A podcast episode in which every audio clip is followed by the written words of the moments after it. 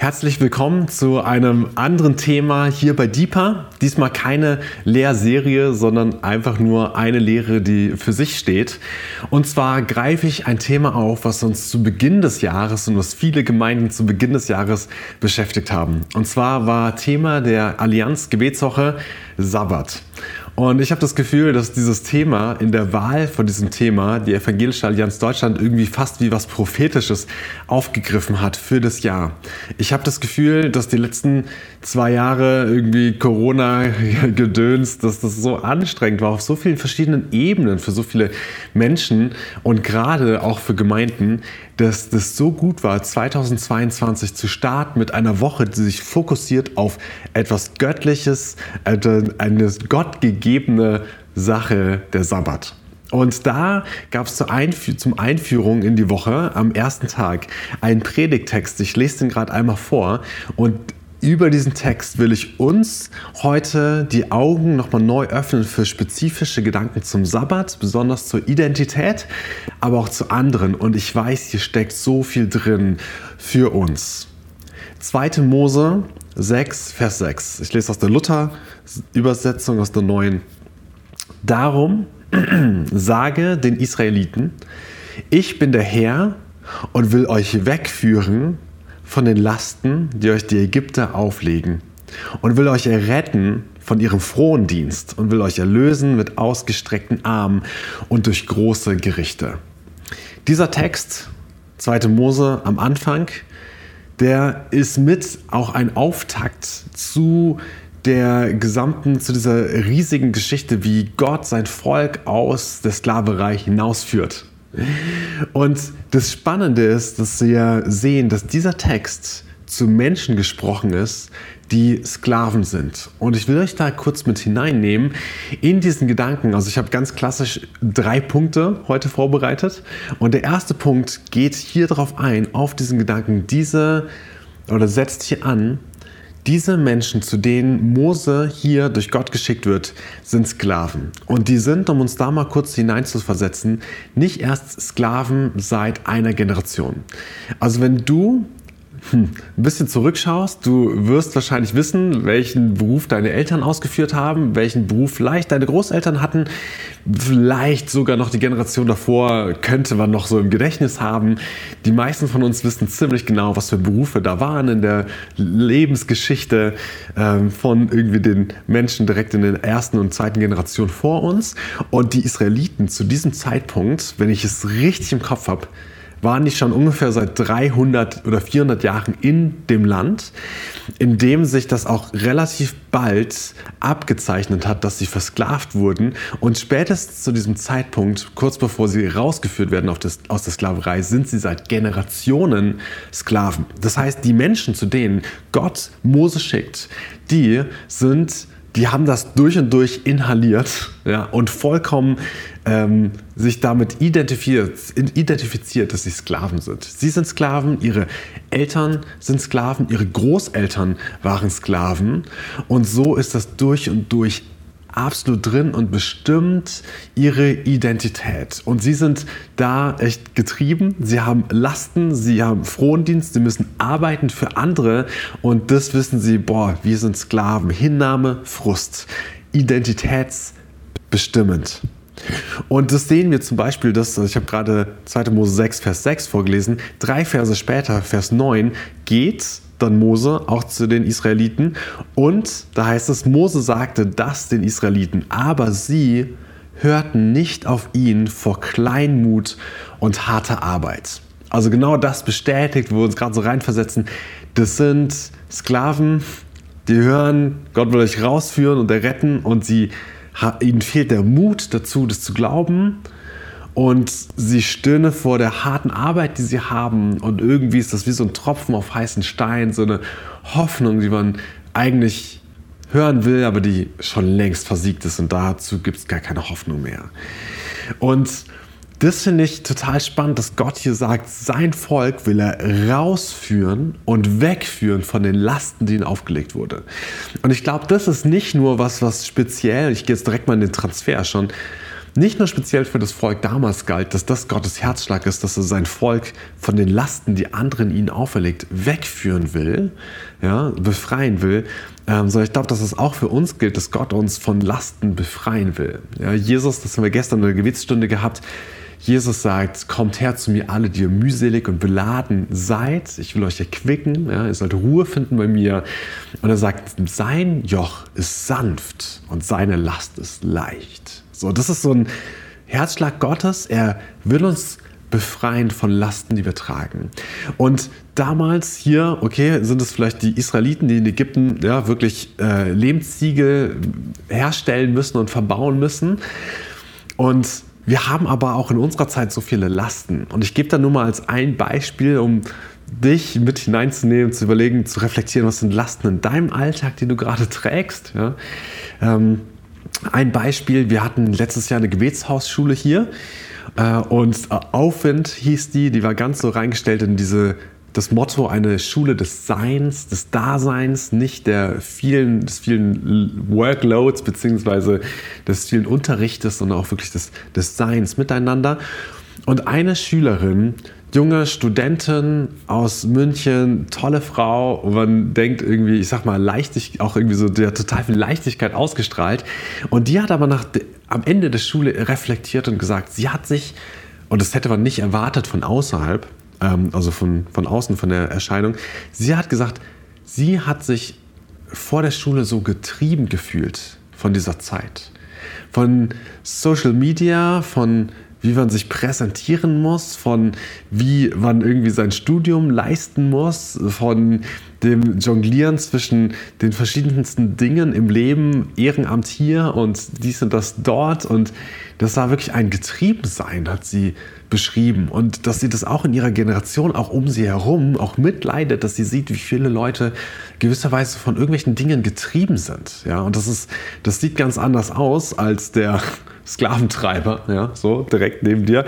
Und trotzdem sind es Dinge, die innerlich wirklich auch treiben und zu Unruhe führen und Last auf einen legen. Und am Ende dieser Schule hat sie gesagt, wow, ich habe gelernt, mehr zu sein mit Gott. Gestern wurde auch dieser Satz äh, im Büro, hat das jemand erwähnt, ähm, von Samuel Koch, der sagt, we are not human doings, but we are human beings. Also beziehungsweise, ne, dass er nicht human, genau, doing, sondern human being. Es geht darum, dass der Mensch ist, ja, dass wir sein dürfen. Wir definieren uns nicht über unser Tun. Eigentlich, zumindest ganz tief drin. Uh, hart. Dazu kommen wir bei Punkt 3 nochmal, schwerpunktmäßig. Und dieses Getriebensein, diese Lasten, Gott, das ist der direkte Transfer, will sein Volk rausführen aus den Lasten, die andere auferlegen. Ich glaube, es gibt Momente, in denen gibt uns Gott Aufgaben. Und die sind auch manchmal, fühlen die sich vielleicht auch manchmal schwierig an und schwer an. Ja, Jesus sagt grundsätzlich aber, dass seine Last leicht sein soll. Das finde ich auch nochmal echt voll spannend. Wie lernen wir das zu tragen, was er uns gibt, in einer gewissen Leichtigkeit sogar, obwohl wir es voll ernst nehmen. Aber er möchte, ja, also das heißt, ich glaube, dieses synchronisiert sein mit dem, was er uns gibt, aber nicht Lasten auf uns tragen, die uns erdrücken von anderen, von außerhalb. Ähm, da will er uns in eine Freiheit reinführen. Und ein Tool, was er dafür seinem Volk gibt, ist der Sabbat.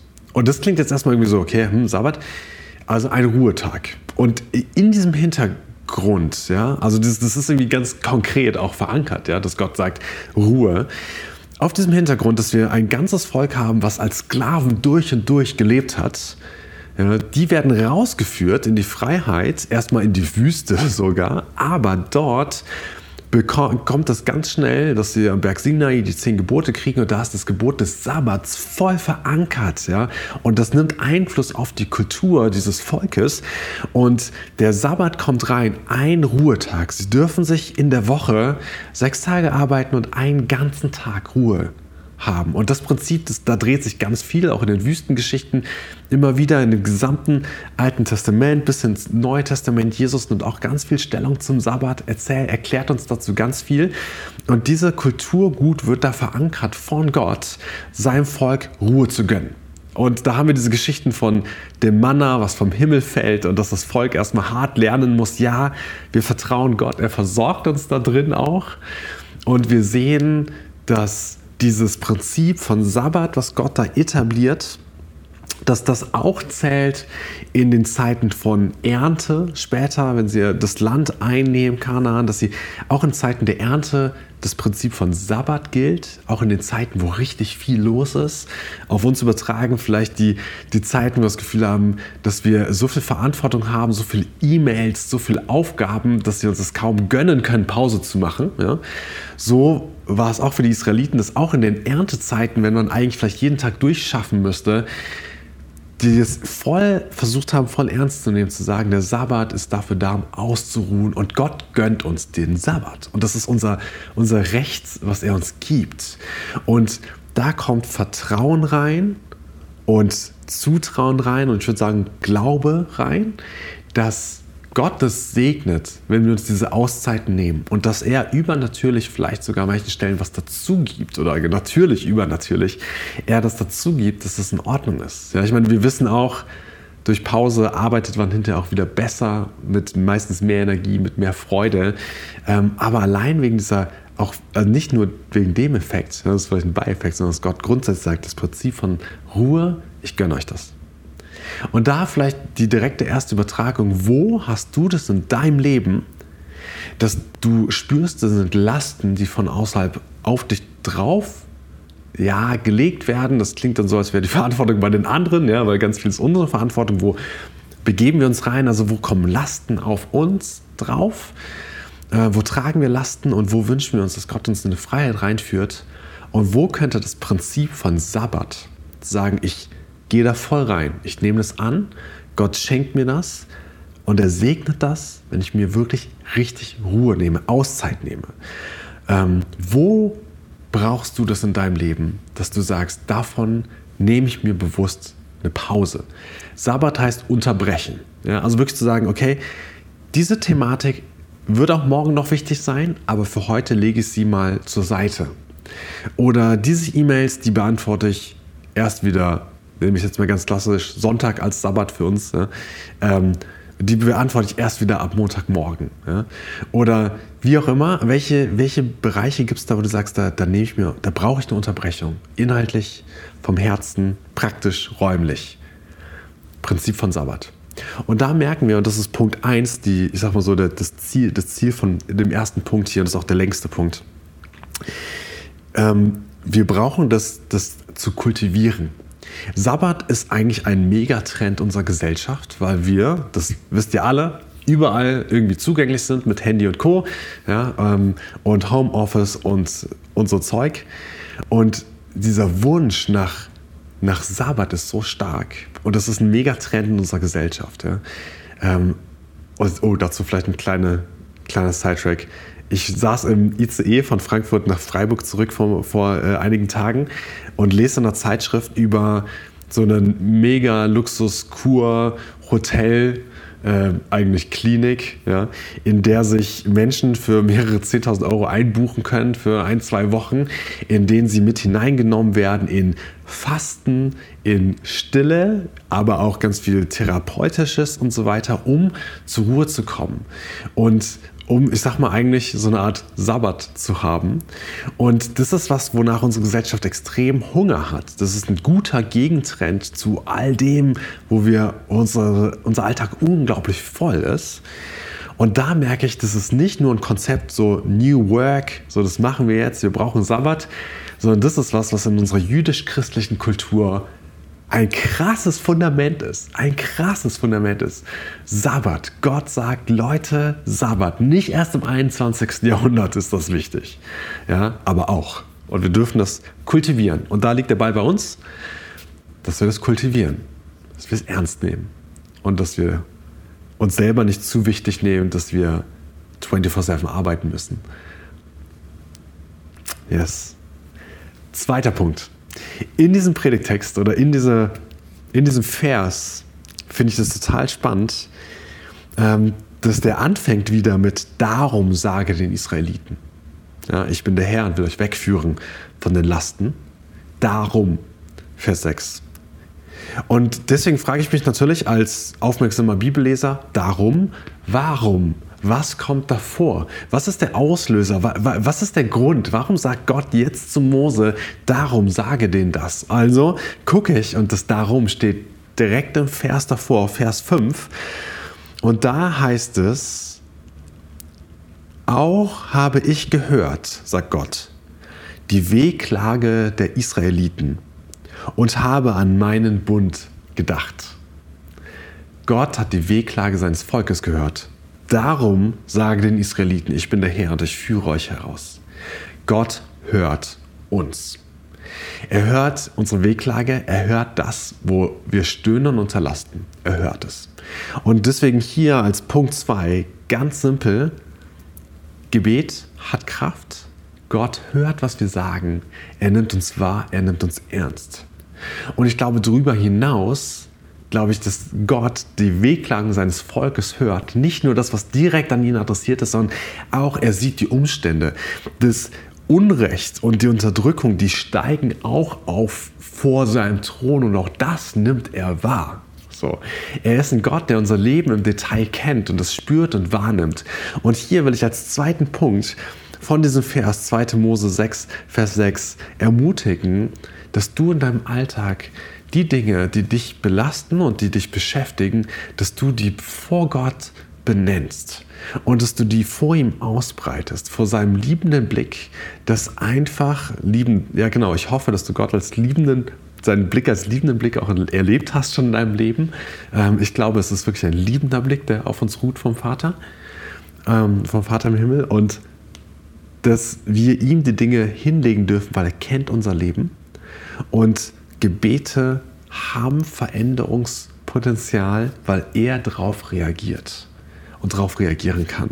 Und das ist total mutmachend, dass er uns hört und hier vielleicht auch einfach für dich persönlich Du darfst in verschiedenen, ich sag mal, konzentrischen Kreisen vielleicht auch denken. Du darfst deine eigenen Dinge vor Gott ausbreiten, ja, wo du sagst, boah, das fällt mir schwer und hier und da einfach die Situationen benennen. Du darfst für deine Familie, für dein Unternehmen, für deine Arbeitskollegen, für deine Gemeinde, für äh, deine äh, politische Kommune, für äh, deine Stadt, Region und so weiter. In diesen Kreisen darfst du beten für die Dinge und Gott die Dinge hinlegen, die beschweren und belasten und schauen, was Gott tut. Und natürlich ist hier auch das Krasse, an den Israeliten, das war über mehrere Generationen. Und trotzdem hat Gott irgendwo gesagt, und hier ist jetzt der Punkt, da greife ich jetzt ein.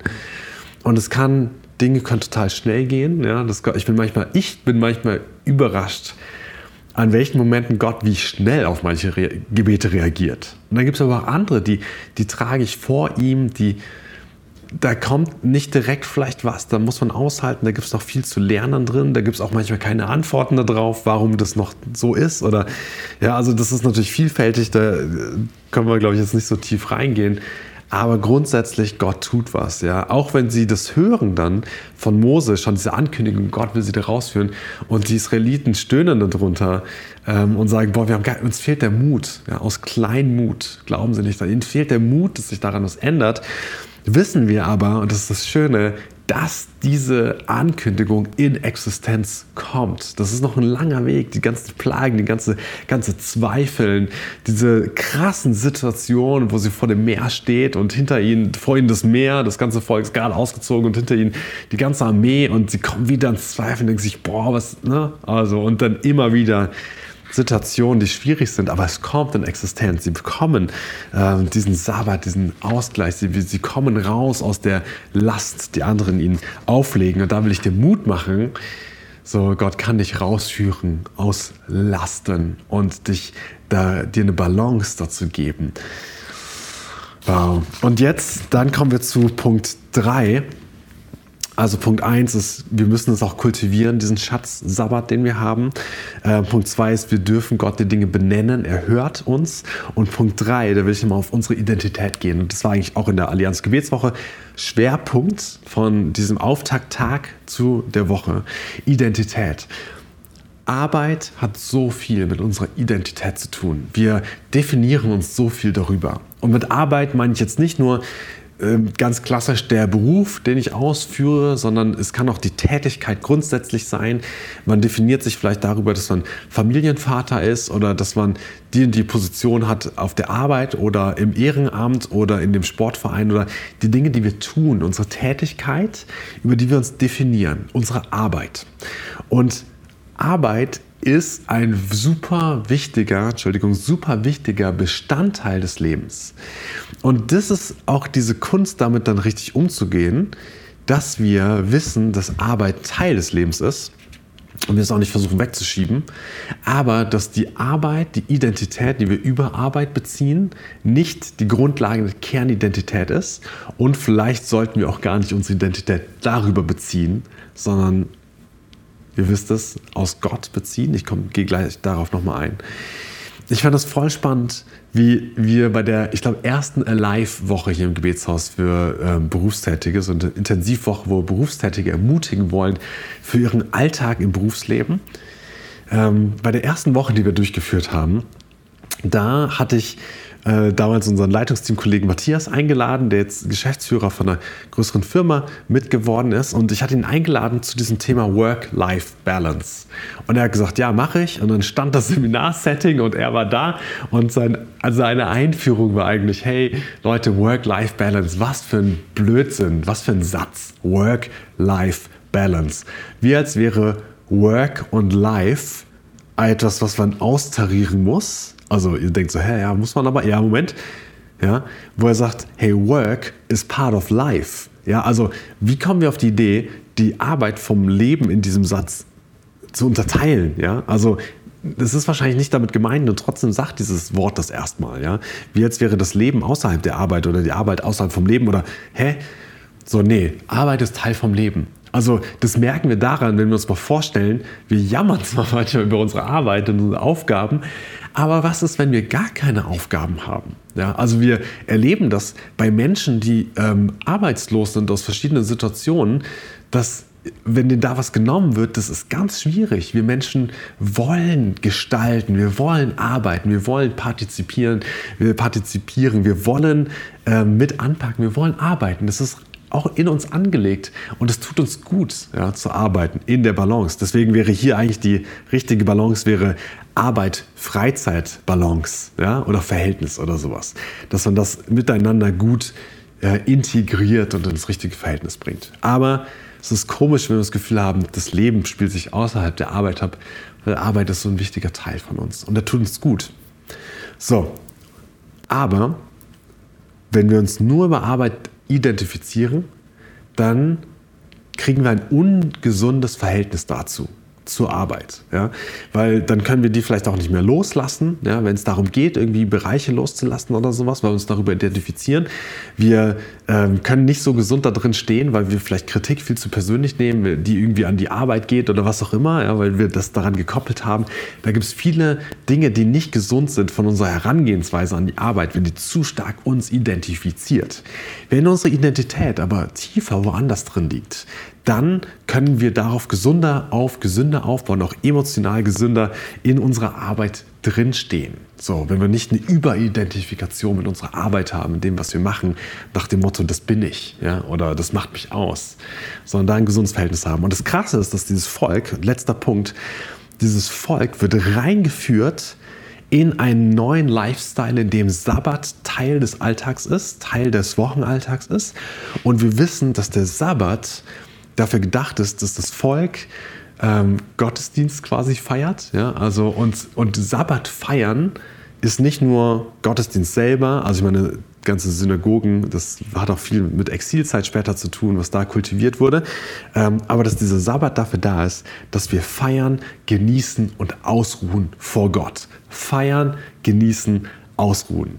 So, und das sind Dinge, die hat Gott da implementiert und hier wird das gesamte Volk daran erinnert, was ihre tiefste, erste Identität ist. Und zwar, dass sie geliebtes Volk Gottes sind. Sie sollen sich erinnern daran, dass Gott sie rausgeführt hat mit starker Hand, dass sie wertvoll sind für Gott. Und diese Identität neu aufzusaugen und zu verinnerlichen, dazu darf freie Zeit dienen. Ich finde es so abgefahren, da hat Lukas Knies mich nochmal letztes drauf gebracht, ähm, mit, einer richtig guten Predigt über Sabbat, dass er gesagt hat, hey, das ist so spannend, dass Gott den Menschen schafft ja, am letzten Tag der Schöpfung, am sechsten Tag.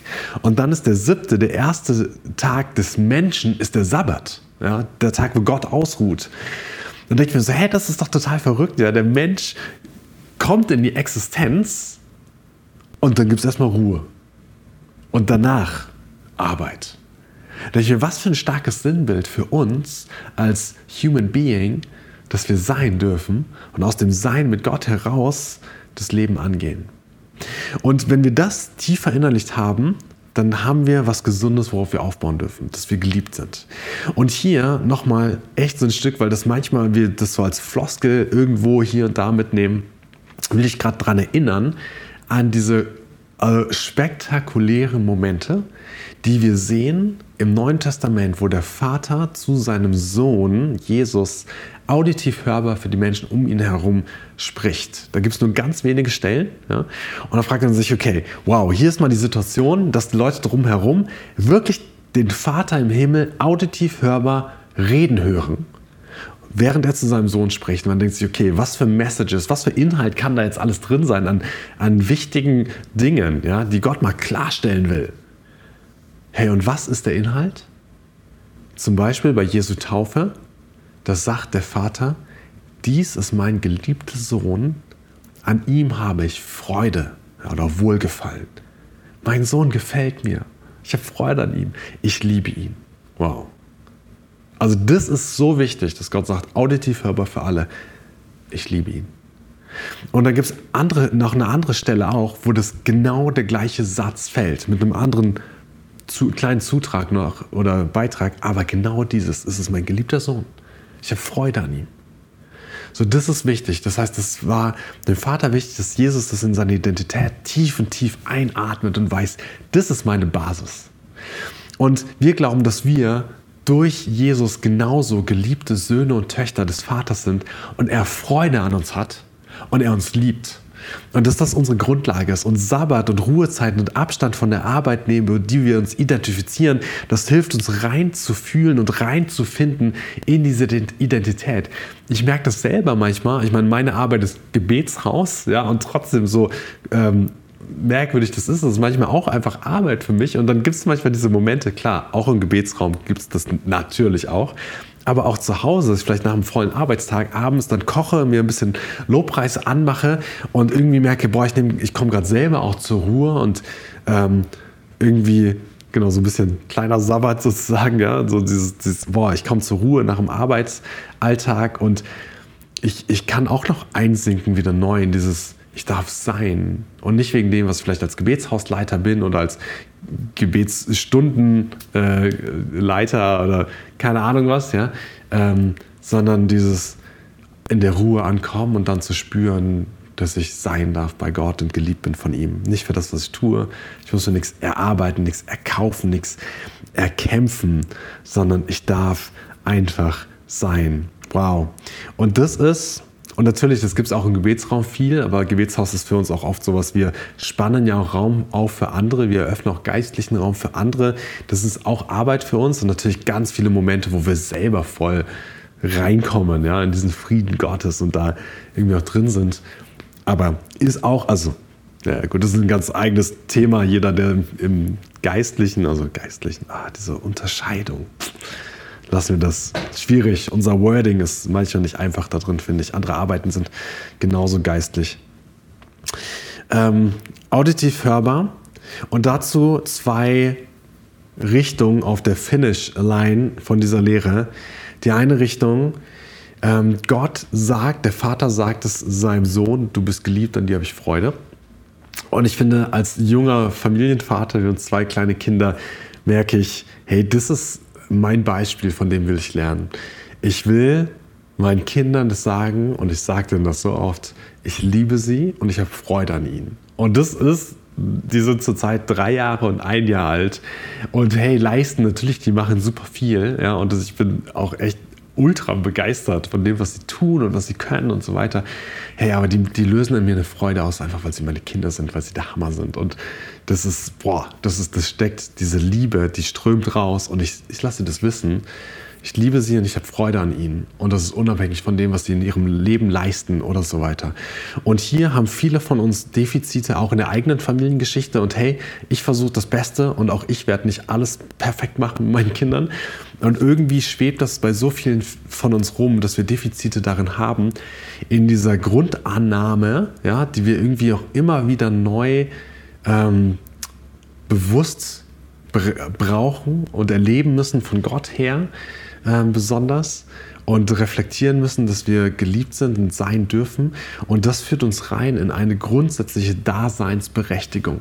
Also da sagen wir ja, dass das ein ähm, Grundvertrauen ins Leben, ein Urvertrauen, ein, äh, eine Grundannahme im Leben es einem Menschen viel einfacher macht, eine grundsätzliche Daseinsberechtigung zu spüren, dass ich sein darf aufgrund dessen, wer ich bin und nicht mir das erkämpfen muss aufgrund meiner Leistungen, aufgrund der Bücher, die ich schreibe, aufgrund der großen Arbeit, die ich aufgebaut habe oder aufgrund dessen, wie gut ich irgendwie Deeper-Lehren halte oder was auch immer. Das ist nicht das, wodurch ich mir meine Daseinsberechtigung erkämpfe, so, sondern im Sabbat in der Ruhe zu spüren, ich bin geliebt vom Vater und das vielleicht zu lauschen und da drin zu sein. Und natürlich hilft das auch, wenn Menschen um, um uns herum uns daran erinnern ja, und uns spüren lassen, dass Fehler sein dürfen und dass wir ähm, sein dürfen und in dieser gesunden Balance zu stehen. Ich fasse nochmal zusammen aus diesem Vers 2. Mose 6, äh, 2. Mose, doch 6, Vers 6, habe ich drei wesentliche Punkte, will ich da rausholen und dich da drin ermutigen. Das erste ist, kultiviere Sabbat. Das ist ein Schatz, der hilft uns, ja, von Lasten auch mal wirklich irgendwie befreiter und in bester, besserer Balance zu leben. Zweitens, Gott hört auf das, was wir sagen. Er hört unser Rufen. Ähm, habe Mut, Gott zu benennen, die Dinge in deinem Leben. Und das Dritte ist, wir definieren uns gerne über Arbeit und da müssen wir vorsichtig sein. Und da hilft uns der Sabbat dass wir neu wahrnehmen, welche Identität er uns gibt. Und die erste ist die geliebte Söhne und Töchter des Vaters. Yes, Herr, lass uns lernen von deinen guten Prinzipien aus deinem Wort. Lass uns lernen vom Prinzip des Sabbats. Lass uns lernen, dass wir geliebt sind. Lass uns lernen, die Identität von dir uns geben zu lassen und von dir zu hören. Lass uns lernen, eine gesunde Balance zu leben und mach uns Mut, die Dinge vor dir zu benennen und mit dir zu sein. Yes. Danke für Sabbat. Danke für Allianz Gebetswoche Anfang des Jahres. Amen. Danke für deine Aufmerksamkeit. Bis demnächst.